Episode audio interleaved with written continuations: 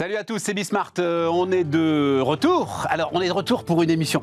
Je ne vais pas aller jusqu'à la qualifier d'académique. Ce serait quand même parce que, et puis, ça vous ferait un tout petit peu fuir en plus. Donc, ça n'est absolument pas mon propos. Non, l'idée est de réfléchir avec des gens sympas. Voilà. Euh, ce qui va nous éloigner un petit peu d'ailleurs des émissions académiques, mais quand même. Alors, on va appeler ça, c'est là où le terme va être un peu pompeux. Euh, J'ai essayé de réfléchir au moyen de le rendre un peu moins pompeux, mais en même temps, non. Les nouveaux défis qui sont posés au capitalisme. Voilà, on va dire ça comme ça. À commencer euh, par euh, les banques centrales. Euh, je dois vous avouer, c'est ça qui me passionne, donc on va démarrer avec ça. Mais derrière, il y a quand même beaucoup de sujets. Il y a, euh, alors, je ne sais pas d'ailleurs jusqu'où on va pouvoir aller hein, dans le nombre de sujets à égrener, parce qu'on n'a jamais qu'une heure. Euh, de nouvelles règles de concurrence face à des entreprises euh, hyper puissantes. La question salariale. Tiens, c'est Bruno Le Maire d'ailleurs hein, euh, qui dit la, la- question du salaire est la question la plus importante qui soit posée euh, aujourd'hui à notre modèle capitaliste, évidemment dans, euh, dans les pays développés. Question de l'émigration aussi, ou de l'immigration, euh, qui m'intéresse beaucoup, vous le savez, si euh, vous nous suivez régulièrement. Bref, on va voir ça, c'est parti, c'est Bismart.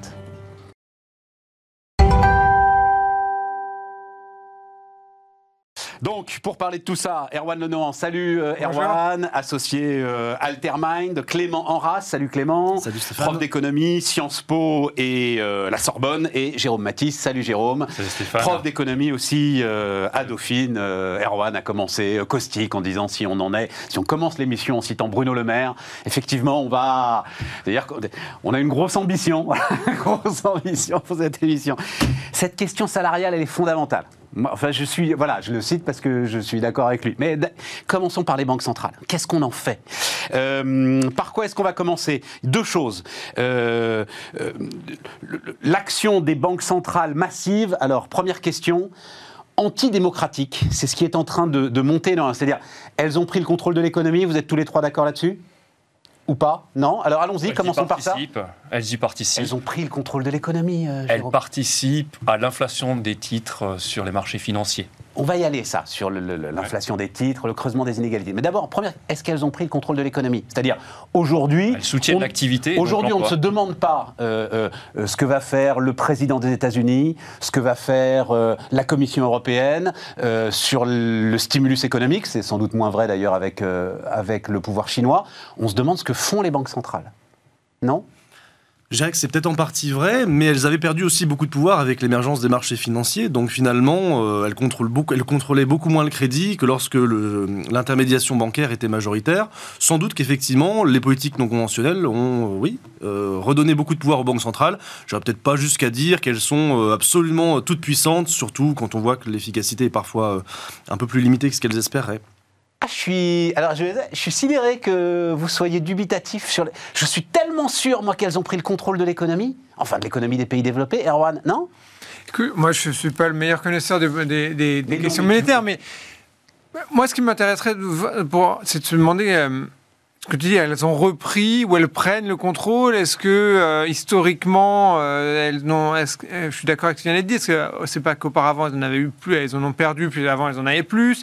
Moi, du- de mes vagues souvenirs d'histoire économique, c'est qu'il y a toujours eu ce jeu entre les euh, budgétaires et monétaires d'un côté et de Oui, l'autre. il est massif. Il est massif, mais est-ce que la, moi, je- la vraie, enfin, à mon avis, La ce qui est la euro question. existe encore aujourd'hui parce que le banquier central a dit nous ferons tout ce qu'il faudra pour Oui, la sauver. mais du Croyez-moi, coup, ce sera les- je pense suffisant. que les- Sinon, euh, Mais moi, mais les questions que c'est, euh, que j'aurais à poser, c'est euh, est-ce qu'elles ont ce rôle parce que elles l'ont choisi ou parce que les autres n'ont pas assumé les- leur propre rôle? Et puis, dans quelle mesure est-ce qu'il est durable et, et- et sou- et soutenable? Mais là, c'est la suite. Mais c'est pour ça d'abord que je vous posais la question est-ce qu'elles ont ce rôle. Jérôme? Alors d'abord, il faudrait peut-être prendre le problème à l'envers. Tu parles de mesures qu'il y aurait un manque de démocratie dans le contrôle de la Banque centrale. On y va après. Je veux On y va juste d'abord, je veux juste d'abord savoir si tu es Ouais. d'accord avec moi sur le fait qu'elles ont pris le contrôle de fallait au l'économie. lendemain de la crise des subprimes, c'est-à-dire déverser des tombereaux de liquidités sur les marchés.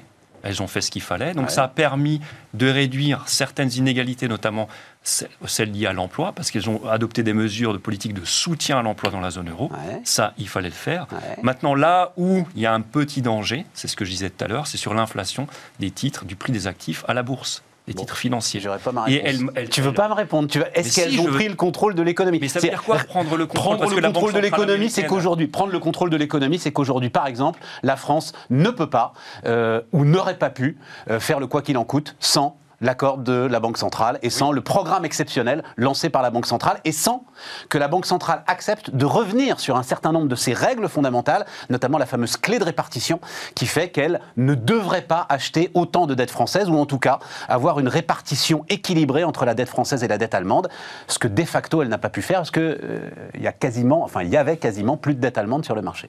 Oui, Voilà. mais elle a bien œuvré quand même Non, à ce, elle a bien œuvré, sujet. mais elle l'a fait. Elle l'a fait et c'est très bien. fait. Et c'est très bien. Et c'est très bien. Parce que j'ai l'impression que tu le dis d'une manière euh, péjorative en disant elle a pris le contrôle, on serait pieds et mains liés euh, On à la est- Banque centrale. oui, on est Non, pieds et bah, mains liés. On agit de concert, comme tu dis. Il y a, la, il y a la- la politique gouvernementale euh, lors de la crise du Covid qui a été de faire du quoi qu'il en coûte, soutenue par une politique monétaire, et c'est ce qu'on fait d'ailleurs un peu, à peu près tous les pays de la zone. hein. Ouais. Donc tout ça marche de concert, c'est plutôt bien. Je dis là où il y a deux écueils, c'est l'inflation des, des titres financiers, et le prochain écueil, c'est le financement de la dette de décarbonisation. Et ça, c'est, on va y venir. Clément, Peut-être pour euh, répondre là aussi un peu plus en détail à ta question, euh, je dirais qu'il y a un élément quand même sur lequel on ne peut pas dire qu'elles aient beaucoup de contrôle, et donc elles n'aient pas, pas vraiment pris le contrôle- le contrôle, c'est la question justement de l'inflation. Ouais. On passe notre temps à, voilà, à dire que les banques centrales font tout pour, on fait tout fait en, en tout cas, pour faire remonter les cibles d'inflation et remonter l'inflation euh, constatée dans la zone euro ou aux États-Unis, mais on voit bien que c'est quelque chose sur lequel elles ont finalement un peu moins, enfin, on dirait un peu moins de pouvoir que par le passé. Et puis vous avez quand même vraiment un questionnement même théorique hein, sur d'où vient l'inflation à partir du moment où on constate qu'il n'y a plus tellement de corrélation à long terme, ou en tout cas moins que ce qu'on pourrait penser entre l'évolution de M3 ou de la masse monétaire et euh, l'évolution du niveau général des prix.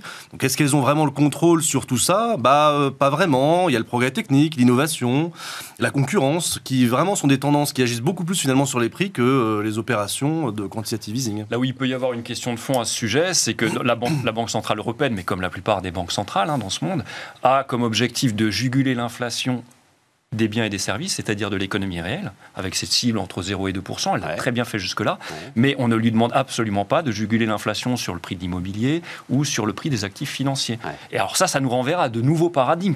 On sera en terre inconnue, hein. on n'en sait rien. Ça demande quand même en amont, si on voudrait changer et étendre les cibles d'inflation à ces divers marchés, de mener des, des- des- des travaux académiques de fond, de faire du bon travail de prévision, parce qu'on arrivera en terre inconnue, on ne sait pas ce qui pourrait s'y passer. Bon.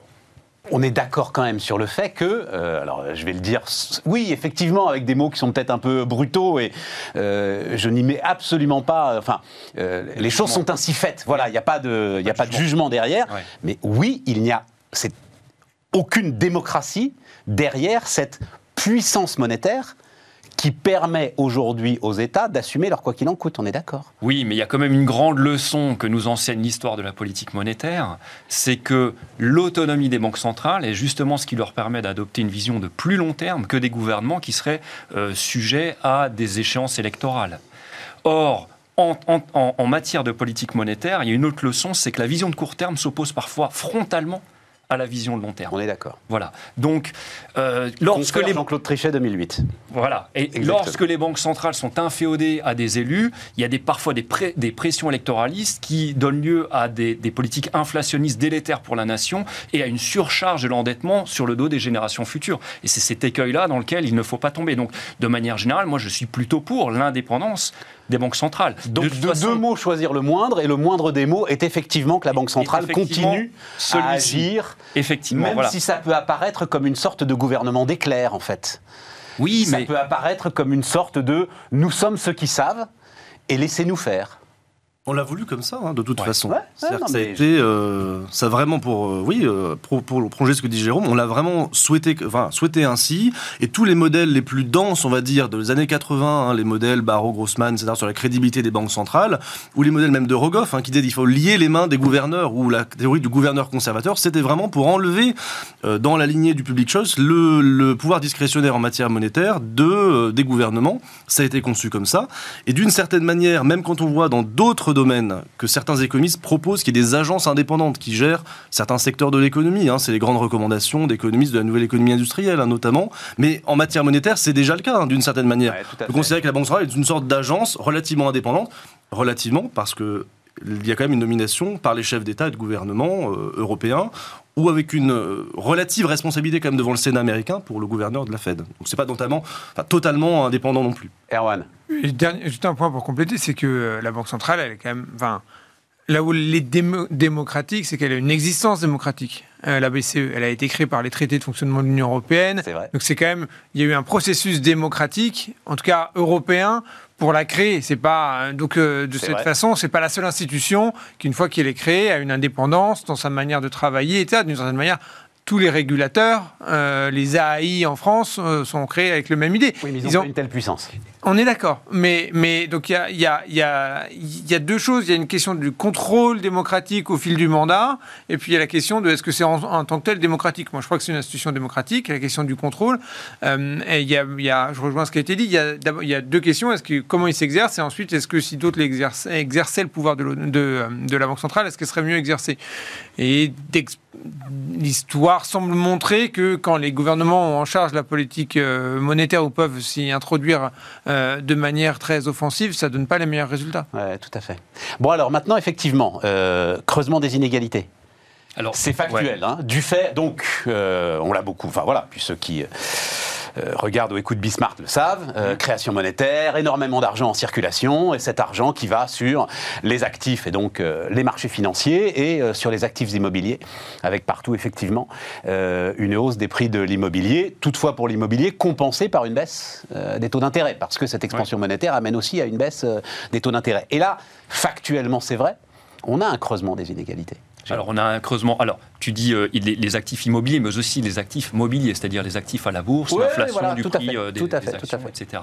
Donc, effectivement, et particulièrement en France, il y a une forme de, de fracture parce que euh, ceux qui sont actionnaires, bah, c'est les gens qui ont les moyens d'épargner. Tout le monde n'a pas les moyens d'épargner. Ce qui n'est pas forcément vrai, par exemple, aux États-Unis, où même les ouvriers ont des caisses de, com- de, de retraite complémentaires et finalement, ils se retrouvent indirectement actionnaires et, Tout bénéficient de la montée de la bourse américaine. En France, il y, a, il y a un peu cette fracture où La moitié des Américains à peu près ont leur retraite indexée sur les cours de bourse. Exactement. Voilà. Alors qu'en France, bon, c'est pas du tout le même système, et ce qui fait qu'il y a une déconnexion entre les, en gros, pour le dire de manière caricaturale, les riches qui ont les moyens d'épargner et qui bénéficient de l'envolée des cours, et puis les pauvres qui n'en ont, euh, qui n'en ont pas les moyens. Donc il y a quelque chose à dire là-dessus. J'aimerais juste un, un mot, j'aimerais tordre le cou à une idée. Non, mais ce qui revient, nous ramène un petit peu en arrière sur l'histoire de la démocratie, parce qu'on est en, en- en campagne présidentielle. Il y a une critique qui est souvent formulée, alors que ce soit par des partis populistes ou souverainistes ou extrémistes, qui dirait que la Banque Centrale Européenne n'a pas le droit de financer directement la dette de l'État, et que ça, c'est un problème démocratique.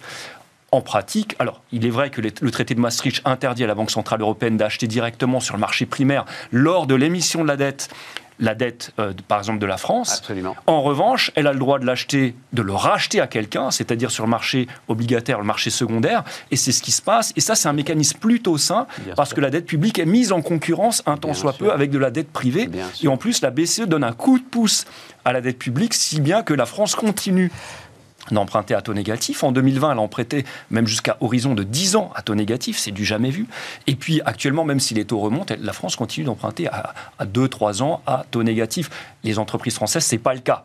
Donc qu'on vienne pas nous dire en campagne électorale que, euh, bien sûr, en campagne présidentielle, que euh, la France n'arriverait pas à se financer du fait d'une banque centrale qui serait euh, placée sous le Non. joug européen et pas en J'avais pas prévu de revenir Non, non, sur la loi de d'accord, 73 je voulais parce que c'est ça en fait ton truc faire, derrière, voilà, c'est voilà. la loi de 73 et l'indépendance de la Banque de France. Oui, non là exactement. effectivement. Euh, mais je pense que il est bon de le rappeler. Il est ramènerait bon une de le contrôle politique. hein, voilà, l'indépendance de la Banque de France, donc la fameuse loi de 73, c'est effectivement.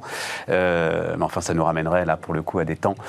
euh, Juste, que- alors pour la- cette histoire d'inégalité, euh, la Banque Centrale Européenne a beaucoup huilé les rouages de l'économie, ce qui fait qu'il y a eu un soutien à l'emploi, notamment du fait que les entreprises arrivent à se financer à taux bas, donc ça c'est très bien, c'est une bonne mesure de lutte contre les inégalités. Il y a ce problème de l'inflation des titres euh, des, des actifs financiers, mais il faut quand même rappeler que c'est au gouvernement plus qu'à la Banque centrale, de veiller à la redistribution des richesses au travers de la politique budgétaire, au travers de la politique fiscale. La politique monétaire, elle peut aider, mais ça ne doit pas être son premier chef. Il ne faut pas non plus enlever au gouvernement Ouais, ce qu'il leur reste fait. encore. Clément, un mot là-dessus Euh, Pour euh, compléter ce qu'a dit Jérôme, euh, je suis pas à titre personnel sûr qu'il y a un consensus sur l'idée que la politique monétaire ait augmenté les inégalités. Et ça me rappelle quand même deux working papers hein, très denses, hein, d'ailleurs, de la BCE, qui dit exactement le contraire, d'ailleurs. On peut dire, bah, c'est la BCE qui le dit, bon, elle n'a aucun intérêt à dire qu'elle augmente les inégalités. Mais quand même, dans deux working papers de 2018, alors assez différents, un très théorique, modélisateur, puis l'autre assez empirique, vous avez vraiment l'idée, effectivement, que l'effet indirect sur l'emploi, par exemple, notamment, compense et surcompense l'effet direct sur alors le prix des actifs bien sûr. Donc ça c'est une première analyse et la BCE ne reconnaît pas qu'elle a un rôle dans les inégalités. Elle dit exactement l'inverse, qu'elle a plutôt tendance à les réduire. En évitant un effondrement de l'économie, Oui, c'est effectivement, euh, oui, oui. Et donc l'effet indirect supérieur à l'effet direct. Et la deuxième petite remarque qu'on peut faire, c'est de dire, on est dans un contexte aujourd'hui où beaucoup de ménages détiennent sur leur compte courant ou sous forme finalement assez liquide hein, de la monnaie. Et c'est une situation un petit peu, euh, disons, euh, à la fois atypique et un peu anormale. Et qu'est-ce qui se passe si la Banque centrale finalement arrive à une cible d'inflation plus élevée? Eh ben, Quand vous avez une cible d'inflation plus élevée sur des comptes qui ne sont pas rémunérés, et on constate que qui a les comptes les moins rémunérés, eh ben, c'est prioritairement plutôt ceux qui ont des faibles revenus. Hein, quand vous êtes un ménage à faible revenu, vous détenez soit une partie plus importante, hein, on voit en moyenne pense que tu dis, il- de, de monnaie sous forme liquide, soit sous forme de livret A. euh, la Banque etc. centrale protège les plus pauvres de l'inflation, en c'est ça que tu es en train de dire. Finalement, l'inflation n'est pas qu'une euh, euthanasie des rentiers. Tout à fait. C'est, comme disait Keynes, c'est aussi euh, dans un cadre où les agents ont beaucoup de monnaie sous forme liquide, eh ben, euh, quelque- une sorte d'impôt régressif hein, sur les faibles revenus. Voilà. Reste à savoir si, puisque comme, enfin, c'est cette fameuse phrase, hein, tu l'as illustré, on a une inflation de théorie, mais on manque de théorie sur l'inflation. Exactement. Euh, reste à savoir si cette politique monétaire expansionniste n'a pas enclenché justement un cycle, mais ça, il est un peu trop tôt pour le savoir. Un mot là-dessus, euh, Erwan, et puis on passe au. Bah, Non, pas grand-chose à ajouter à ce qu'on dit. C'est bien meilleurs experts de politique monétaire que moi. À part qu'effectivement, Ouais, dans c'est une ma question, lecture. Erwan, c'est- une question de citoyen. Oui, Ça n'est plus une. Alors, il faut justement plus considérer que c'est une question de d'experts de politique monétaire. Et franchement, mais d'ailleurs, tu le sais très bien, tu fais le modeste là, mais tu le sais très bien. euh, en se penchant dessus euh, une heure ou deux, euh, Ouais. voilà, Mais- tout le monde est capable d'en avoir les moteurs principaux. Et je pense que euh, il faut en avoir les moteurs principaux. Soit. Moi, effectivement, les lectures que j'ai pu faire sur le sujet semblent dire que, alors c'était euh, BCE et Banque de France, que les, les effets, en tout cas, n'étaient pas très clairs euh, en termes de soit d'augmentation, soit de diminution des inégalités. Qu'en tout cas, c'est pr- certainement pas le principal moteur des inégalités. Ouais. Et que euh, pour si on pense qu'il y a des sujets, des problèmes d'inégalité, c'est effectivement probablement par là, pas l'outil prioritaire ni le problème prioritaire. Et que si, on, si effectivement on considère qu'en France il y a des problèmes de, de, de ce genre, des problèmes d'inégalité, à mon avis on a plus des problèmes d'injustice que d'inégalité. Euh, c'est par la politique gouvernementale qu'il faut s'y attaquer et avant d'aller, euh, à mon avis, chercher les, les- les questions monétaires. Bon, ça nous amène au salaire, en fait. Euh, à la limite, on peut hein, euh, aller sur les salaires. Donc, la question salariale est une des questions fondamentales du nouveau capitalisme, dit Bruno Le Maire. Voilà, je, je le répète. C'est cette histoire de. Alors, moi, ça m'intéresse beaucoup d'avoir votre avis En même temps, c'est complètement, c'est radicalement innovant de se dire que le facteur travail est important dans le capitalisme. Alors, c'est la rémunération du travail. Oui, mais Non. ouais. Vas-y, vas-y, pardon. Non, mais je veux dire, c'est. Le propos n'est probablement pas totalement étranger au fait qu'on approche d'une période électorale. Euh, je pense qu'il est d'ailleurs principalement motivé. Ça ne veut pas dire que la question est illégitime, mais euh, c'est d'ailleurs principalement, à mon avis, motivé par des raisons électo- électorales. Le fait qu'il y a en France des questions d'inéga- d'inégalité et d'injustice qui sont importantes. Une partie des populistes, pour le dire de manière très rapide, qui euh, prospèrent sur ces problématiques-là. Et le fait de dire en France, vous êtes mal payé, etc. Et à, l'inverse, il y en a qui s'en mettent plein les poches. Et donc, il est heureux que le, ministre de l'économie intervienne à ce moment-là. Je ne suis pas convaincu, très honnêtement, qu'il y ait une urgence à, régler, à adresser le sujet aujourd'hui dans les six mois, que ce soit une question qui soit radicalement nouvelle. euh, mais C'est pas une question centrale. Alors là, sans doute plus pour notre pays que pour d'autres. C'est pas une question centrale pour euh, l'avenir de notre pays. Et donc, ce que j'appellerais le, salaire de l'utilité sociale, c'est-à-dire euh, euh, ce qui est beaucoup venu. Là, enfin, c'est une question que j'ai trouvée passionnante pendant le confinement. L'ensemble de ceux qui, euh, faut pas avoir la mémoire courte, hein, tous. tu discutes avec les gars de Veolia. À un moment, quand on ne savait rien de ce virus, aller ramasser les poubelles, il fallait une certaine dose de courage. Euh, voilà, euh, aller s'occuper de l'eau, aller s'occuper euh, des chaînes de froid dans les hôpitaux, aller s'occuper de tout ça. Des gens qui, euh, aujourd'hui, effectivement, euh, ont un salaire qui rend la vie compliquée, on va le dire ça comme ça. Euh, travailleurs pauvres, voilà. on- Ce sujet-là est, à mon avis, central. Donc c'est de ce sujet-là dont je voudrais qu'on parle. Totalement d'accord. Il y a même, il y a plus que la vie compliquée. Il y a des gens qui sont, enfin, euh, notamment dans la fonction publique, hein, des gens qui sont sous-payés. Enfin, les, les, les gardiens. Oui, il faut ajouter, ouais, ces salaires sont souvent conjugalisés. Donc ensuite, parce qu'on dit euh, avec 1250 euros par mois, euh, est-ce que vous pouvez vivre? Effectivement, c'est difficile, non, mais, mais, souvent tu es en couple, donc ouais, mais voilà, je te donne un exemple. Avec, voilà, Moi, à 2005. J'habite dans une ville de banlieue où il y a une prison. Les gardiens de, les gardiens de la prison, ils dorment dans, la, dans leur, il y en a qui dorment dans leur voiture parce qu'ils n'ont pas les moyens. C'est pas des gens qui sont originaires de Paris, ils n'ont pas de c'est des jeunes célibataires, ils n'ont pas les moyens. Bref. Comment on fait? Non, mais le, le, sujet, le sujet, à mon avis, est un sujet là qui est économique, mais principalement politique. On est dans des, le, il y a des, ça fait des années que des analystes politiques disent on est dans une société qui a des problèmes de re, des sujets de reconnaissance. Tu as une partie de la population qui en demande de reconnaissance. C'est un volet économique, mais si c'était que ça, ça serait hyper simple. C'est beaucoup, à mon avis, c'est beaucoup plus complexe que ça. Le moteur de l'électorat Trump, c'était la demande de reconnaissance. Le moteur de l'électorat Zemmour, de Le Pen et probablement de Mélenchon, il y a une problématique de reconnaissance. Et cette reconnaissance, elle est sociale, elle est, et économique, ça passe par les salaires, mais c'est, à mon avis, bien, ça va bien au-delà. Ça va au-delà Alors, je suis assez, je suis assez d'accord avec ce que vient de dire Erwan, parce que... Bah, moi, pas du tout. Bah, je vais t'expliquer, je vais t'expliquer mon point de vue. Alors, tu as cité le cas de Veolia, et c'est un cas très intéressant. Les Très éboueurs, euh, est-ce qu'ils sont utiles socialement? Mais ils sont d'une utilité folle. On pourrait s'imaginer que sans éboueurs, on aura un amoncellement des ordures devant les immeubles et une réapparition de ces anciennes maladies comme la peste ou le choléra. Donc, ils sont bien sûr essentiels à, à notre société. Et d'ailleurs, une question qu'on peut se poser pour savoir ce qu'est un métier utile dans notre société, alors la première question qui est plutôt, je dirais, politique ou sociologique même, c'est de savoir que serait la société sans ce type de métier. Et les premiers métiers qui viennent à l'esprit, ce seraient ceux qu'on verrait sur une île isolée de 100 000 habitants, médecins, enseignants, policiers, juges, etc. Mais là où ça devient difficile, c'est que dans nos, dans nos euh, sociétés ultra développées, ultra spécialisées, cette question, elle devient, elle devient très compliquée. Prenez le cas d'un médecin et comparez-le à un informaticien qui travaille à l'amélioration des, logiciels de diagnostic médicaux. Prenez un pompier et comparez-le à un ouvrier qui travaille sur les chaînes d'assemblage d'alarme incendie. Alors, les deux premiers, à chaque fois, le médecin et le pompier bénéficient d'une aura sociale, ils ont la reconnaissance pour ce qu'ils font, ils voient dans les yeux de leurs patients ou des personnes qu'ils sauvent le remerciement. L'ouvrier qui se rend tous les matins à la chaîne, il ne voit rien de tout ça, il n'a aucune reconnaissance sociale, en plus, il a un plus petit salaire, etc. Donc, le salaire, c'est une des composantes. Et c'est pour ça que je suis d'accord avec Erwan quand il parle de reconnaissance sociale, de, de mission d'utilité publique. Il serait bien naïf de croire que les policiers, les militaires et les pompiers risquent leur vie juste pour le salaire.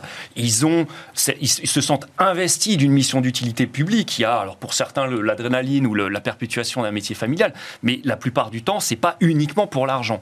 Et là où se pose véritablement la question économique, c'est là où souvent l'économie apporte des réponses qui sont pas toujours faciles à entendre, c'est que le salaire ne répond en rien à cette question d'utilité publique. Le salaire, ça n'est qu'une approche à la marge qui regarde. non mais je vais t'expliquer le raisonnement. C'est que pour déterminer le salaire de quelqu'un qui, qui, qui- qui exerce un métier, on ne va pas se demander si ce métier de manière générale est utile ou pas pour la société. On va demander si cet individu, cet employé-là, qu'est-ce que lui peut apporter. Donc on va comparer une offre et une demande. Donc pour l'ouvrier qui est derrière les chaînes d'assemblage incendie, Euh, Alors, je, je- je- parle prof d'économie. Ouais. Le salaire, c'est une fraction de la valeur ajoutée que euh, le salarié c'est une arrive de fraction, dégager. ça C'est une pas fraction. l'entièreté du métier. Ça n'est pas l'entièreté. Exactement. Euh, D'ailleurs, enfin, je parle sous votre contrôle, mais grande stabilité du partage de cette valeur ajoutée euh, en France, historiquement, euh, sur les Non, 20-30 le SMIC dernières a années, entre. le, le SMIC a largement plus évolué que, le- que les- que les autres salaires. Euh, Il y a en- dans les années 50. Oui, non, non, mais le partage entre salaire, actionnaire, investissement, etc. Ah, on la reste. répartition de la valeur ajoutée. je- Voilà, Ah oui, sur le, le- le partage de cette valeur ajoutée. Disons que c'est pas en France que ça s'est le plus déformé, ça c'est sûr. Mais, Ouais. mais donc, tu te retrouves quand même sur un sujet, ce sujet qui est, comme tu le décris, globalement, euh, Erwan disait, si c'était un problème économique, ce serait facile à résoudre. Patrick Artus, par exemple, te dit, le malaise vient de ce que la multiplication des professions de service au détriment de protection de professions industrielles font que justement les gains de productivité et donc la valeur ajoutée dégagée par euh, chaque euh, agent économique est de plus en plus faible. Donc c'est économiquement que tu te retrouves dans une trappe à bas salaire. C'est là que tu peux avoir un problème. Est-ce que Oui, alors- alors en voilà. France, et a- donc comment tu résous ce sujet-là sans subventionner d'une manière ou d'une autre? Non mais alors attends. l'ensemble de ces métiers aujourd'hui que tu ne peux plus payer euh, économiquement Parmi les métiers auxquels on pense, il y a les infirmières, par exemple. Par exemple. Il y a les, toutes les personnes qui font de l'aide à domicile, etc. Les Ce profs. sont Les profs, c'est un autre sujet. Oui, c'est un autre sujet. autre Tu as sujet, raison, c'est un autre sujet. Mais Ce sont des tarifs qui sont régulés par l'État. Ce que je voulais, ce que je m'apprête à dire, c'est que ça n'est pas le salaire. Le salaire, normalement, c'est une variable qui a juste offre et demande. En, ce- ce qui concerne les infirmières, c'est pas le cas. En ce qui concerne les infirmières, alors ça plaît peut-être aux contribuables, mais l'État impose des tarifs très faibles et des salaires très faibles. Et si on libéralise, alors je suis pas pour libéraliser le marché de manière générale, mais je dis que dans ce cas précis, si on laissait faire le marché, on n'aurait pas tant de problèmes d'infirmières parce qu'on aurait des salaires pour les infirmières beaucoup plus élevés. Et donc, des cotisations sociales beaucoup plus élevées ou, comme ce serait un système Oui, mais privé, ça viendrait des- résoudre ce problème. D'accord. D'accord. L'État empêche Mais donc, il faut accepter de payer plus. Ben, il faut que le contribuable accepte de payer plus. Il faut que le contribuable accepte de payer plus. Ou, euh, ou le contribuable privé euh, à Oui, travers les mutuelles. Mais il Voilà. faut que les infirmières soient augmentées pour qu'il y ait plus d'attractivité sur ce type de métier. Clément Oui, alors justement, puisqu'on parle des cotisations, il y a aussi un vrai sujet sur euh, la, la difficulté qu'on a, et en particulier la difficulté que les bas salaires ont à percevoir le revenu différé finalement qu'est une cotisation sociale pour, notamment par exemple, hein, la retraite. Et de toute façon, en France, on a toujours le même sujet hein, de l'importance par rapport au salaire net du volume cumulé des, pro- de la, des cotisations sociales patronales et salariales. Donc il y a aussi quand même un petit sujet de ce point de vue-là, et c'est pas un si petit sujet que ça, puisque dès 2017-2018, hein, on sait tous qu'une partie des cotisations sociales, la, frange, la, fra- la fraction chômage et une partie de la fraction maladie, a été supprimée. Euh, a été nationalisé. oui, Voilà, voilà. oui. Mais ça a conduit Absolument. globalement à une augmentation de salaire d'à peu près un peu moins de 2%. Ouais. Après, euh, effectivement, moi je rejoins ce qu'a dit également Jérôme, il est très difficile quand même d'individualiser l'utilité sociale de quelqu'un. Et même si on prend notre métier, euh, prof, on va dire que dans un, dans un ensemble très large, on est à peu près un million quand même en France, hein, du primaire jusqu'à l'université. De manière générale, on ne voit pas une société sans enseignants, ça paraît complètement hallucinant. Et en même temps, individuellement, un sur un million, on n'apporte pas grand-chose. Euh, Jérôme comme moi, on, a- on peut, on peut, voilà, on, on fait évidemment des, cours les meilleurs, les meilleurs qu'on peut, etc. Mais euh, si vous voulez, on, individuellement, notre utilité sociale, notre rendement social Ouais, est supérieur à notre rendement privé. Je comprends. Et euh, encore une fois, ça c'est quand même quelque chose de très difficile parce que la question se pose également pour euh, tous les métiers, infirmières, etc., euh, dont j'aimerais quand même dire également que le fondement quand même dans la fonction publique qu'on peut, qu'on peut, qu'on peut discuter, hein, remettre en cause, c'est la difficulté en partie du concours, hein, disons-le. Plus le concours est difficile et est fondé sur un niveau d'éducation supposé élevé, exigence de bac, L3, M1, M2 hein, pour passer de tel ou tel concours, plus a priori le salaire est supposé être élevé derrière. C'est quand même la logique a priori des concours de la fonction publique qui n'est pas non plus totalement délirante, même si encore une fois ça peut, ça peut aboutir à des situations euh, parfois inégalitaires. Erwan. Pour, pour prolonger ce qu'on- tout ce qu'on se dit, je il y a, il y a une question euh, qui est prob- qui est, il y a deux questions à mon sens. Il y a une question qui est euh, structurelle au capitalisme, celle que- que- qu'évoque Artus, à laquelle tu faisais référence tout à l'heure. Transformation du travail, je ne sais pas si c'est à quel point c'est marginal ou si ça concerne l'ensemble de l'économie. Et après, il y a un sujet assez français. Et dans le sujet français, à mon avis, on rejoint les débats d'inégalité qu'on a, les questions qu'on avait euh, tout à l'heure sur les inégalités et les questions de mobilité sociale. Au fond, si peut-être le débat se pose avec une telle intensité en France, c'est qu'on est l'un des pays où il y a le plus fort déterminisme social. C'est-à-dire Ouais. quand tu nais dans une catégorie sociale, ta chance d'en sortir est considérablement plus faible que dans un certain nombre d'autres pays de l'OCDE. Donc effectivement, quand tu, quand tu commences une carrière plus ou moins mal payée ou même prolonges une carrière mal payée, tu sais très bien que tu n'as aucune chance d'un jour espérer être bien payé ou mieux payé ou alors c'est l'exception. Et je pense que ça aussi, le fait que cette société est très figée, ça, ça, ça contribue à mettre le, le sujet sur l'agenda politique assez régulièrement et, et aujourd'hui encore. J'aime bien ton exemple entre le pompier et le gars qui travaille sur les chaînes de montage, même si à mon avis c'est des robots, mais on voit bien l'idée sur les chaînes de montage On des alarmes parler incendie. Du transporteur des alarmes incendie, de celui qui vient les Ouais, mettre dans les fait. appartements et qui, sans le savoir, sauve des milliers de vies. Ouais, Voilà. tout à fait. Bon, c'est ça. Tout à fait. Non, euh, le, le- c'est figé. Alors, c'est figé quand on entre dans la carrière et peu diplômé. Effectivement, en France, c'est assez sclérosé. On a peu de possibilités d'évolution, en tout cas moins qu'en Allemagne ou aux États-Unis. Mais en revanche, on ne peut pas dire que l'ascenseur social de l'école est en panne. Parce que ce qu'on observe, c'est contrairement. Attends, non, non, non, Le CDE non, non. dit que c'est le... Non, mais si on prend, si on prend euh, bah, les études empiriques qui ont été menées, il est beaucoup plus en panne aux États-Unis qu'en France, contrairement à ce qu'on croit. Parce qu'aux États-Unis, il y a toujours ce- cette idée de, de- du self-made man qui est parti Oui, de rien, qui s'est construit et qui est mis en exergue Mais- euh, mais- dans la presse. mais- ce que montrent les Mais il marche beaucoup moins bien que euh, dans les pays nordiques, par exemple. Ah oui, non, mais les pays nordiques, c'est Voilà. le rêve absolu. Ok, on- D'accord, tu compares au meilleur de ce qui se Tiens, fait sur la d'ailleurs, planète. juste, euh, j'y j'y pense parce que j'ai trouvé ça très pertinent. Je sais plus qui m'a dit ça, mais donc je vais le dire et puis je retrouverai qui m'a dit ça. Arrêtez de parler d'ascenseur social, parlez d'un escalier social, parce qu'il faut quand même faire un effort pour monter les marches. c'est- c'est vrai. Je ok. trouve ça remarquable Oui, c'est pas mal. image. ok. Oui, oui, bien sûr. Ouais, c'est vrai. Mais Bon, la le- première source de pauvreté, je l'ai déjà dit maintes et maintes fois, et je le répète, c'est pas un salaire trop faible, c'est le manque d'emploi, Ouais. c'est le chômage Ouais, en fait. la première source. Un mot, Erwan, et puis on va marquer Non, le non, très bien. Puis, juste un- une question justement sur les salaires. On n'a pas tellement euh, posé aussi la question, mais elle se pose à mon avis, notamment dans la- sur la question de la reconnaissance des différences de salaire. Hein, la question des différences de salaire, c'est quand même difficile euh, d'être payé au SMIC toute sa vie quand vous avez euh, des hauts revenus qui ont globalement un peu plus progressé, voire des salaires qui sont certes minoritaires mais considérés comme exceptionnels. Ça, c'est devenu quand même de moins en moins acceptable pour une partie de la population. Et euh, dans le débat politique, bah, ça se transforme hein, rapidement aussi en populisme. hein. Alors, ça peut prendre des mesures très différentes. Dans les cas les plus extrêmes, vous avez des gens qui pensent à limiter les plus hauts salaires, mais à des niveaux euh, d'écart très faibles. Hein. Mm. 1 à 3, 1 à 4, 1 à 5. Donc limiter les plus Et hauts puis, salaires, il euh, faudrait essayer de monter les plus bas, et notamment... C'est ce que disait Margaret Thatcher. eh ça. ben oui, Dans voilà. son dernier discours à la Et- elle disait bah, moi, je, moi je préfère avoir monté les inégalités mais avoir fait ça que d'avoir fait ça et d'avoir baissé les inégalités. Ouais.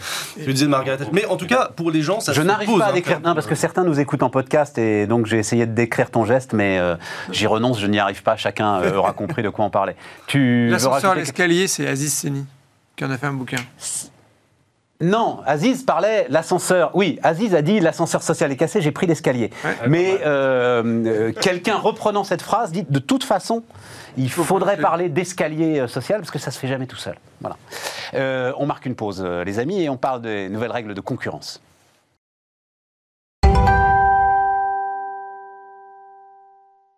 On repart, les amis. Euh, donc, on repart avec la concurrence. Euh, nouvelles règles de concurrence face à des entreprises hyper puissantes. Alors, il se trouve que euh, il y a un nouveau sujet qui me passionne et qui illustre, mais à la perfection, cette histoire, c'est notre télécommande. Alors, donc, l'Assemblée nationale se saisit, et il va même y avoir, le Parlement européen se saisit du sujet de la télécommande à partir du moment où, alors j'ai noté les chiffres là il y a quelques instants, Euh, alors c'est en France, hein, euh, 40%, euh, alors 81% des téléviseurs sont connectés. Et 40% des téléviseurs des Français sont même directement reliés à Internet, sans qu'il y ait besoin de passer par euh, une box des, euh, des euh, opérateurs. Et bah, les télécommandes de ces téléviseurs nous offrent des boutons pour nous connecter directement sur les applications des grands fournisseurs de streaming, y compris d'ailleurs français. hein. Je ne sais pas s'il y a des boutons salto sur la mienne, il n'y a pas un bouton salto, mais visiblement il est possible qu'il y ait un bouton salto. Et donc, le Parlement euh, va légiférer pour maintenir le pavé numérique sur la télécommande pour qu'on puisse toujours faire 1, 2, 3, 4, 5, 6, 7, 8, 9, 10, etc. etc., etc.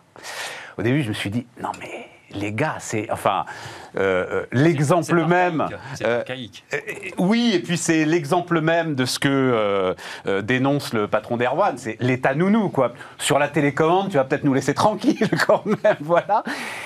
Et en fait, il y a peut-être un sujet. Alors, Erwan, il faut dire d'ailleurs que euh, tu conseilles euh, un certain nombre de chaînes de télé sur cette question. Donc, est-ce que tu, alors, est-ce que tu peux en parler ou pas d'ailleurs euh, très librement oui. Enfin, oui, parce que c'est des problématiques assez différentes, puis de mon point de vue, mon- mon- un point de vue qui n'engage que moi et qui mais- Donc tout va bien. Euh, c'est un vrai sujet concurrentiel. Ça ne veut pas dire qu'il faut. Je ne sais pas si ça veut- veut- doit nécessiter une réglementation, mais c'est un vrai sujet concurrentiel. Il y a 10, 15, 20 ans, euh, quand on rentrait le soir, on allumait sa chaîne de télévision et déjà à l'époque, euh, il y avait des débats en concurrence pour savoir si TF1 n'avait pas un avantage du simple fait qu'elle est le numéro 1 Eh oui. sur la télécommande et que quand on allume sa télé, on appuyait sur le numéro 1. Eh oui. Et c'était des arguments dans les contentieux concurrence. hein. Euh, donc c'est c'est effectivement un, enfin, une habitude de consommation, on appuie sur la première chaîne. Mais on, on rentrait chez soi, on appuyait sur la chaîne de télévision et puis on zappait à la télévision. Depuis, il y a les offres en ligne, payantes, gratuites. Donc il y a des contenus différents. On consomme sur des euh, supports différents, son téléphone, la télévision. Et en fait, la télévision est devenue un, device comme un autre sur lequel on consomme des contenus qui ne sont pas uniquement des contenus de télévision. On peut euh, consommer euh, Bismart en direct, Bismart en replay, mais aussi YouTube, Netflix, etc. Et donc, là, euh, ça ouvre à une multiplicité de contenus. Donc, il y a un marché concurrentiel qui est euh, assez relativement euh, nouveau, assez relativement élargi.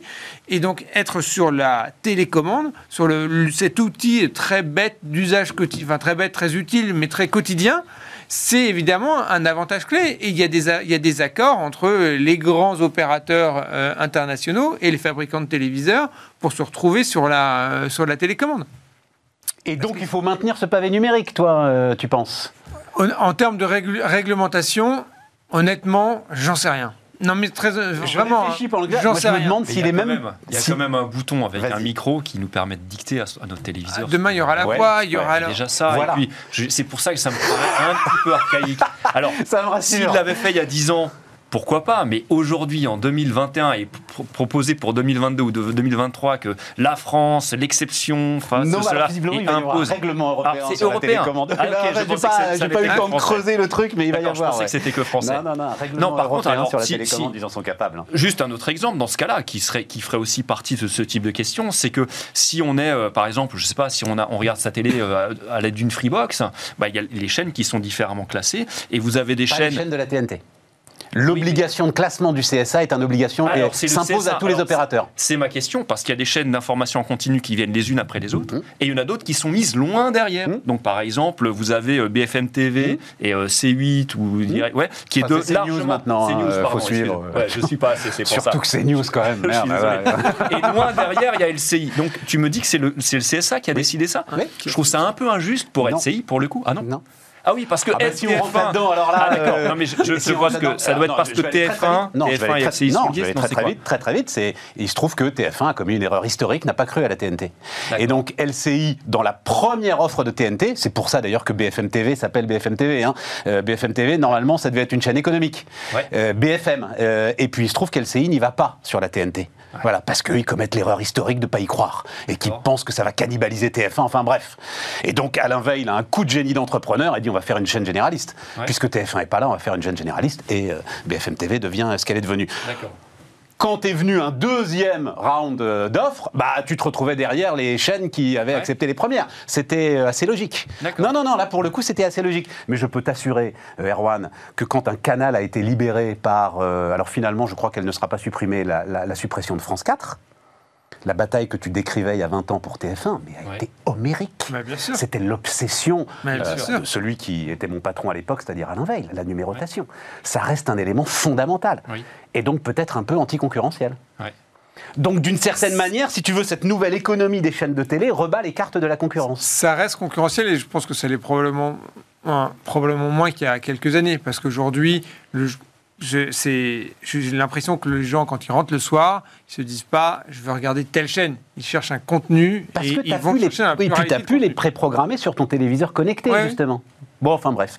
Donc, nouvelle règle. bah, non, mais alors voilà. Alors, je pensais qu'on allait parler des GAFA. Oui, mais. Mais on c'est lié. parle. Justement, mais c'est on- lié. on est dedans. Euh, Ok. Moi, je, je soupçonne un petit peu, euh, sans, sans a priori négatif, que dans ce règlement européen, ou dans tout cas dans la- l'ambition qui, je pense, est remontée jusqu'à Margaret Vestager, il y a l'idée aussi que ça nous embête que ce soit essentiellement des Américains qui soient sur nos télécommandes. Il y a ça. quand même cette idée que ce serait bien que ce soit pas Netflix qui soit sur toutes les télécommandes et que ce soit éventuellement un contenu européen. Voilà. Pardon, j'ai pas regardé le, le- le- le- le projet européen, mais c'est très, si c'est ça, c'est très clairement ça. C'est-à-dire, c'est cette idée que Netflix, euh. Disney vont pouvoir négocier avec euh, Samsung et autres marques de Exactement. téléviseurs, alors que probablement qu'une chaîne euh, lituanienne aura un peu plus de mal à obtenir d'être sur le sur, le- sur les, tous les fa- tous les tous les téléviseurs. C'est clairement motivé par ça. Faut-il de nouvelles règles de concurrence face à ces entreprises hyper puissantes?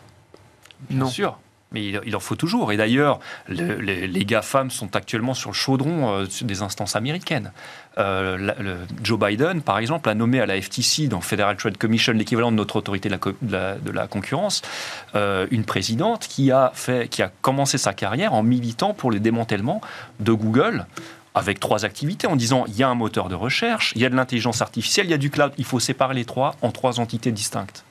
Elle milite aussi pour un démantèlement de, Facebook, qui, parce, qu'elle a, parce que Facebook a racheté notamment de nombreuses euh, en- entreprises, mais notamment WhatsApp et Instagram, a un abus aurait un abus de position dominante. Enfin, voilà. Et donc, euh, il y a une volonté américaine. Il y a 48 États américains qui, qui assignent en justice les GAFAM, parce qu'ils veulent. Alors, eux, c'est pas forcément pour les démanteler, mais c'est euh, pour les punir sur des pratiques anticoncurrentielles. Et il y a même des sondages américains qui indiquent que la majorité des Américains seraient pour le démantèlement.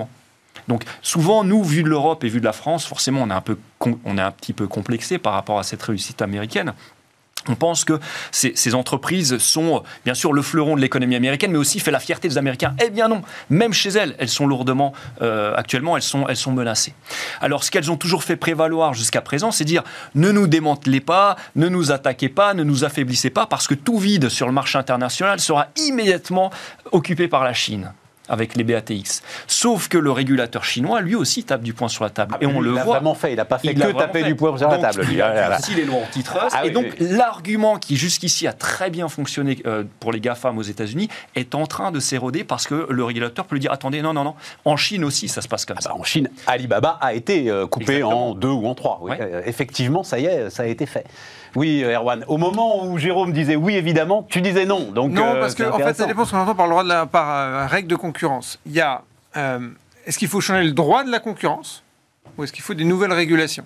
Le droit de la concurrence, aujourd'hui, l'avis de la communauté du droit de la concurrence, c'est qu'en fait, il n'y a pas besoin de le changer. Les, éventuellement, on a discuté de, créer de nouveaux outils, personne ne l'a fait. On a discuté de changer les seuils de contrôle des concentrations, c'est marginal. Euh, il y a des créations d'unités en charge du numérique pour que les autorités de régulation soient équipées pour bien suivre ces nouvelles pratiques. Mais au fond, important. il y a l'idée de se dire, finalement, les outils de droit de la concurrence tels qu'ils existent, ils suffisent. Ils suffisent. Après, il y a, est-ce qu'il faut des nouvelles régulations? Et donc là, oui, il y a des projets qui existent. Il y a le DMA, le DSA qui sont en, en discussion au, au, niveau européen, qui viennent d'être, dont les textes viennent d'être validés, je ne me trompe pas, par le Conseil. Et donc, s'il y a l'import sur la régulation ce que des veulent dire les, les lettres du milieu, donc c'est Digital, Digital Service Act et le Digital Market Act. Et il y en a un qui régule les contenus qui va dire aux plateformes, vous avez une responsabilité sur les, contenus, une forme de responsabilité sur les contenus que vous diffusez, et l'autre sont des règles de concurrence, euh, de régulation ex qui va dire, qui dit de manière très sommaire sur, les, sur le marché numérique, il y a des opérateurs qui sont tellement importants qu'on appelle, qu'on appelle des gatekeepers, qu'ils ont un certain nombre d'obligations spécifiques que n'ont pas les autres entreprises. C'est une forme de régulation euh, ex qui vient de leur dire qu'il y a certaines choses qu'ils n'ont pas le droit de faire. Et donc ça, oui, il y a des formes de régulation okay. qui apparaissent. Ce qui est intéressant, euh, c'est de prendre un peu la perspective historique. D'abord, ce genre de problématique, interaction entre entreprises puissantes et euh, régulation, c'est pas du tout nouveau. C'est comme ça qu'est né le droit antitrust aux États-Unis, parce que les, bou les, bouchers de Chicago se plaignaient des trusts qui commençaient à importer de la viande à Chicago. On a dit OK, on va faire des lois pour les démanteler. Euh, et donc c'est une problématique là, qui est récurrente. Comme pour les banques centrales au début, euh, elles sont Enfin, ouais, on parle de la Standard Oil, on parle Ouais. euh, d'IBM, etc. AT&T Voilà, ouais. dans les années 80. ouais. AT&T, oui, mais il y en avait une. Oui. Là, tu te retrouves quand même avec une demi-douzaine euh, d'entreprises qui effectivement ont ce market power Oui, mais du considérable. c'est ce qu'on disait à l'instant. Dans l'Union européenne, il y, a des, il y, a du droit qui se crée. Aux États-Unis, il y a effectivement Lina Khan qui a été créé, nommé à la tête de la FTC, et à côté de, euh, de Biden, il y a un prof qui s'appelle Tim Wu qui est. euh, oui, mais enfin, pour l'instant, il ne se passe rien quand même. Oui, hein. comme, oh, si, ils, ça lancent, se ils, prépare, lancent des d'accord. proc- ils ont lancé des procédures, ils, ils elles commencent à revoir la ligne directrice, les règles d'application du droit de la concurrence, elles commencent à engager également une réflexion sur la régulation, ils iront à mon avis pas jusqu'au démantèlement, mais sur la, régulation des, des GAFAM, donc il y a une réaction. Ce qui est intéressant, c'est que le président aujourd'hui, c'est celui qui était vice-président à l'époque d'Obama, et Obama, souvenez-vous, il y avait cette table, ce dîner, où on voyait tous les patrons de la tech en train de trinquer au champagne avec lui. En, quin- en 20 ans, il y a eu un, changement de paradigme aux États-Unis euh, euh, très marqué, porté par Lina Khan et tout un mouvement idéologique qu'on appelle universitaire qu'on appelle les nouveaux brandésiens parce qu'ils se revendiquent d'un juge des années 40 à mon, en, caricaturant un peu ce qu'il a pensé et et ce qui est, donc on a eu un mouvement de transformation comme ça, de, ba- de, de basculement des rapports entre l'État et les GAFAM. Ce qu'on a également de intéressant, c'est qu'aujourd'hui, si vous lisez la presse et les communiqués de presse des GAFAM, c'est eux qui demandent de la, régulation. Tous les jours, il y a des communiqués de Facebook, de Google, de, autres qui disent mais dites-nous quel est le droit, régulez-nous.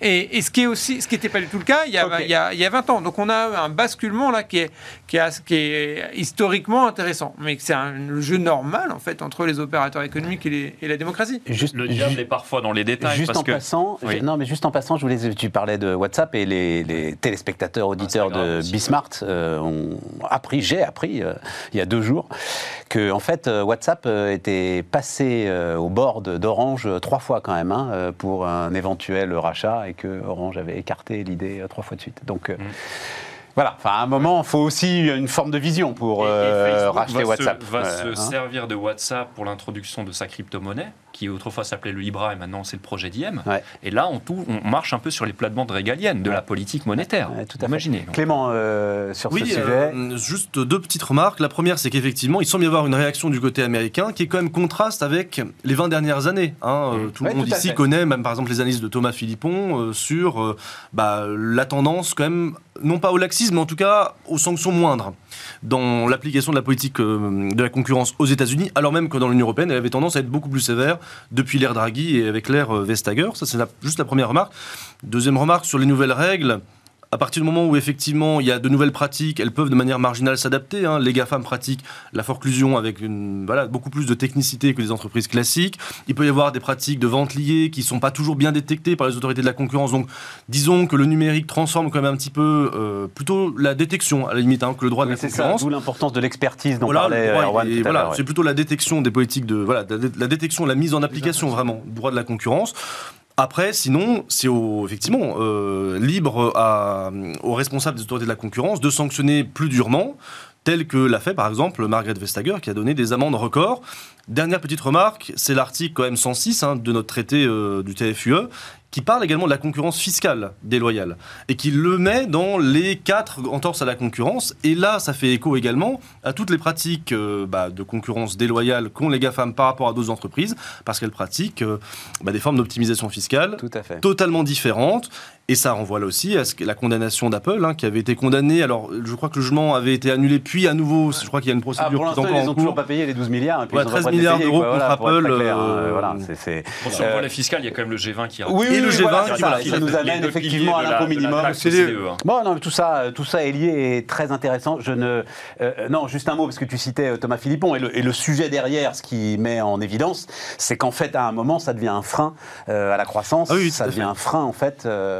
Euh, bah, voilà, on est Bah, au début, libéraux. peu- La concurrence est effectivement le premier moteur de la Une des raisons pour laquelle il n'y a aucune des GAFAM qui est européenne, c'est parce qu'au départ, l'Europe voulait fortement réguler l'Internet et les États-Unis, ils, ils ont très bien manœuvré parce qu'au début, on dit on vous laisse tout faire, hein, c'est un peu le, le bac à sable des startups, vous faites ce que vous voulez, puis si ça marche, on viendra derrière pour réguler. Alors, ils ont un peu trop tardé. Donc ils reviennent sous l'ère Trump, a forcément retardé aussi les choses, mais ils ont un peu Au trop tardé. Mais Bon, les gars, le non, non, fait de laisser 10 minutes, je veux faire, qu'on, je veux qu'on Ouais. parle de, de l'immigration. euh, Ah. Alors, euh, j'ai appelé ça parce que euh, c'est pour le coup c'est un, un papier de Tesmar et Landier qui m'a fait énormément réfléchir. J'ai trouvé ça très intéressant. J'étais comme toi, Erwan, tu l'as écrit et, et, dans cette émission on en a souvent parlé, notamment avec Aziz Seni. Même si à chaque fois je lui disais mais Aziz, je veux pas parler d'immigration avec toi, ça fait presque, tu vois, euh, appropriation culturelle. Euh, et donc euh, j'étais assez sur l'idée. Et, Je l'avais demandé. je discutais avec des gars de la Fédération française du bâtiment qui te disent plus personne parle français sur les chantiers. Voilà, sans eux, on ne sait pas. Je dis mais prenez la parole, dites-le. Dans, ce climat qui est aujourd'hui très anxiogène, et, et les gars me disaient, mais il n'en est pas question, on ne touche pas à ce sujet. Et derrière, Tesmar et Landier disent, derrière l'évidence économique euh, de ce que l'immigration est un bienfait pour euh, la croissance des pays qui l'acceptent, euh, on n'arrive pas à mesurer euh, le choc identitaire, voilà, globalement. Les économistes n'arrivent pas à mesurer le choc identitaire et ne peuvent pas parler de l'immigration sans essayer de mesurer ce choc identitaire. J'ai trouvé ça très intéressant. Et donc, je voulais euh, votre Ouais. avis là-dessus. Euh, je vais, je vais, rebondir parce qu'effectivement, j'ai écrit, 10 minutes, hein, il y a une tribune il y a quelques court. jours qui disait l'immigration est une chance pour la France. Mais au Ouais. fond, moi, je suis complètement d'accord avec, euh, avec euh, Augustin et, et- et David parce que qu'est-ce qui, moi, ma, ma, ma, ma chronique se finit par euh, cet apport économique ne résume pas la question migratoire. Moi, ce qui me choque, c'est qu'aujourd'hui, on ne parle que de l'aspect identitaire dans le débat public. Quand tu, on regarde les, les- les débats politiques, on ne parle que du volet identitaire. Et Évidemment, il existe ce volet identitaire, mais il n'y a pas que ça. Et c'est plutôt le message-là que je voulais faire passer dans la tribune. C'est-à-dire qu'il y a aussi un volet économique et que dans ce volet économique, l'immigration, ça apporte, ça, c'est, un, atout pour la France. Euh, une fois qu'on a dit que c'est un atout, effectivement, ça ne résume pas la question migratoire.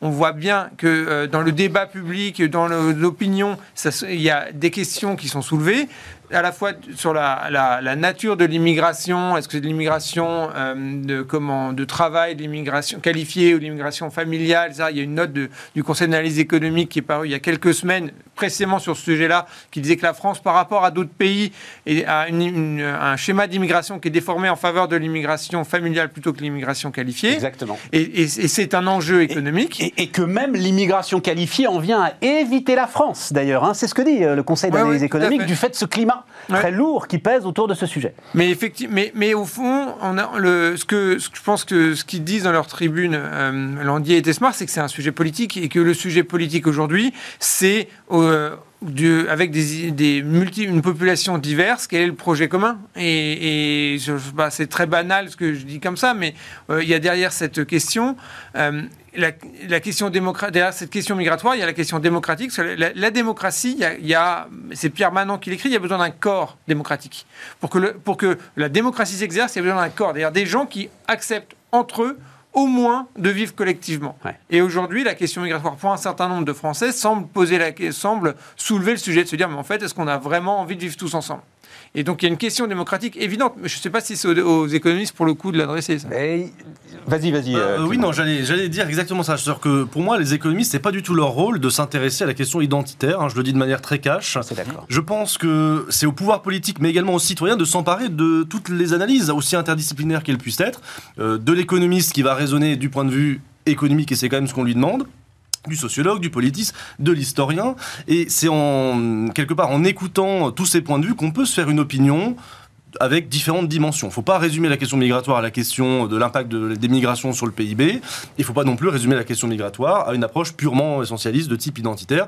Et quelque part, pour moi, ce que disent euh, Tesmar et Landier, alors ça relève un peu de l'évidence, mais c'est le cas sur beaucoup de sujets. Hein. Les économistes, ils donnent une vision économique et voilà, le risque, c'est de s'enfermer dans cette vision-là, mais je crois qu'ici, on est tous convaincus pour, euh, voilà, sur le fait qu'il n'y a pas que, que cette vision-là. Que, alors, c'était euh, pendant notre pause, euh, ce que tu disais sur le pouvoir d'achat. C'est-à-dire oui, l'économie. Tout à fait. Vas-y, mais. Euh... Oui, sur le pouvoir d'achat, on peut avoir le même raisonnement. On a effectivement euh, plutôt des études qui montrent que le pouvoir d'achat s'améliore pour l'ensemble des ménages français et même à un rythme plus élevé pour le premier décile par rapport au neuvième, hein, quasiment le double hein, en termes d'augmentation du pouvoir d'achat mais en même temps l'économiste il va pas enfin voilà ça c'est son rôle lui voilà. pouvoir convaincre temps, les gens de ce que leur pouvoir voilà, d'achat s'améliore. voilà. ni audible ni forcément euh, le sentiment perçu.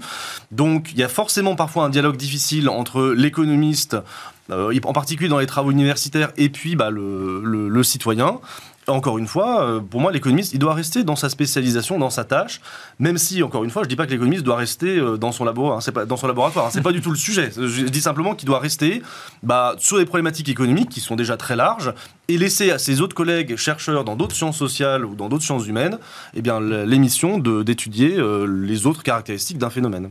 Oui, je, je souscris entièrement à ce que vient de dire Clément.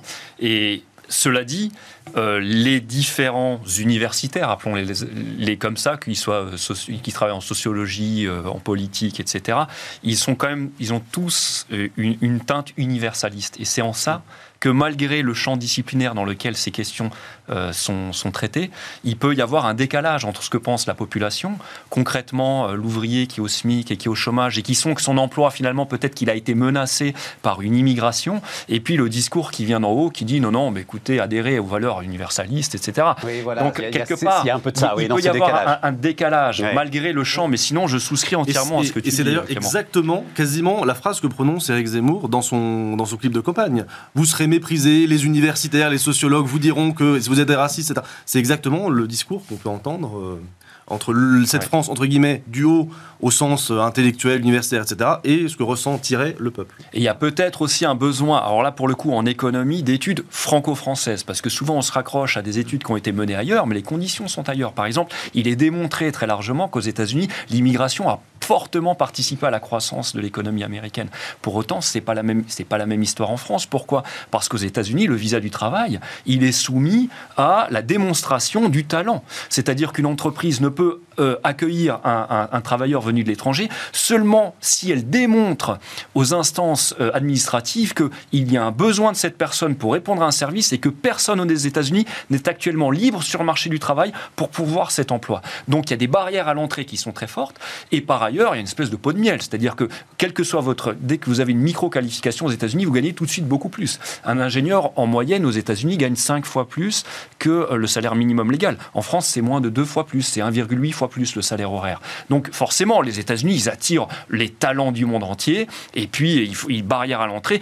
Bien sûr, la, la croissance, elle est boostée par cette immigration. En France, on a fait le choix du regroupement familial, mais qui peut se défendre. Hein. C'est ce que disait Erwan aussi. Il n'y a pas que des considérations économiques. Ça se défend aussi du point de vue, euh, bien sûr, pour le bien, les bien-être des familles. Oui, Pouvoir le, mais, mais forcément, aussi euh, que la, la, participation à la croissance française, elle est largement moindre. Tu peux pas non plus mettre de côté le sujet géographique, c'est-à-dire tu dis bien barrière sûr. à l'entrée, mais aussi solide barrière géographique. Quand on cite comme modèle l'Australie, c'est bon, assez simple d'avoir une politique migratoire contrôlée quand tu es en Australie. Australie c'est assez simple quand tu es au Canada. ouais. euh, c'est un peu plus simple, même s'il y a une immigration illégale massive aux États-Unis, mais c'est quand même un peu plus simple aux États-Unis que quand tu es euh, un pays comme la France. Ouais. Voilà. Bon, mais alors, une fois qu'on a dit ça, ce sujet de l'immigration, est-ce que ça va pas devenir, et ça nous permettra de boucler la boucle, un sujet central je lisais là euh, ce matin que le Vietnam manquait d'ouvriers euh, du fait de la pandémie. Sujet, sans, le, un milliard de personnes qui vont se mettre en mouvement d'une manière ou d'une autre. Enfin voilà, ouais.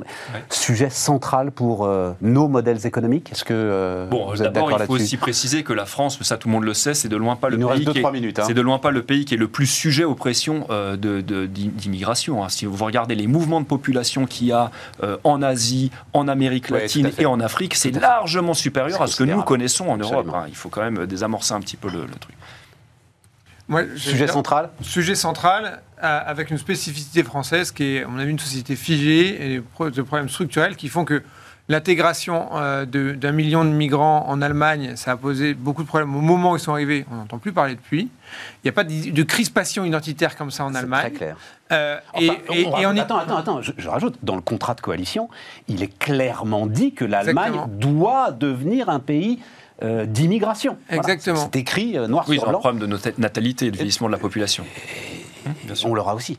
Oui. Pardon. Non, euh, non, mais donc je veux dire qu'il y, y, y, a aussi une spécif spécificité française qui tienne à, à, des difficultés, des problèmes structurels, et que tant qu'on n'aura pas réglé tous ces problèmes de mobilité sociale, etc., ouais, euh, ces questions se poseront. Ça ne veut pas dire que si on a une mobilité sociale parfaite, il n'y aurait plus de question d'identité, mais ça, je pense que ça joue beaucoup. Clément? Oui, peut-être que finalement la migration va devenir, malgré ce qu'on disait hein, parfois sur la crise de, de la Covid, hein, qui tendrait peut-être à relocaliser certaines activités, au revenir au national. Peut-être finalement, il y aura davantage de migration internationale. Je ne parle pas forcément de la France, hein, au niveau international. Et peut-être que c'est une des dimensions de l'hypermondialisation de future dont on n'a pas encore vu finalement toute l'ampleur. Il est possible que le. Bah, si vous voulez, euh, pour le dire de manière un peu théorique, on fait souvent l'hypothèse, ou pas d'ailleurs, que le facteur travail est parfaitement mobile ou alors l'inverse, qu'il est immobile internationalement. Bah, peut-être qu'un jour, on sera dans un monde où il sera vraiment totalement mobile d'un point de vue international, ou à l'inverse, pas du tout. Et ce que je voulais dire par rapport à la crise de la Covid, c'est qu'on a vécu plutôt une forme de bah, repli national euh, contraint par les mesures sanitaires, et en même temps, rien ne dit que s'il y a vraiment des besoins, même le Vietnam a des besoins effectivement de main-d'œuvre, eh bien, rien ne dit qu'il n'y ait pas davantage de migration à l'avenir vers une forme d'homogénéisation finalement de ce point de vue-là de la main-d'œuvre au niveau mondial. Et si on ne l'accepte pas, c'est le travail qui partira. C'est ça. Ouais. Merci, euh, messieurs, pour euh, cette émission théorique. Euh, demain, Aurélie Planex, et puis on se retrouve lundi, lundi avec une série d'interviews. Tiens, on reparlera d'ailleurs de, Banque Centrale. Donc à lundi en ce qui me concerne, et à demain avec Aurélie.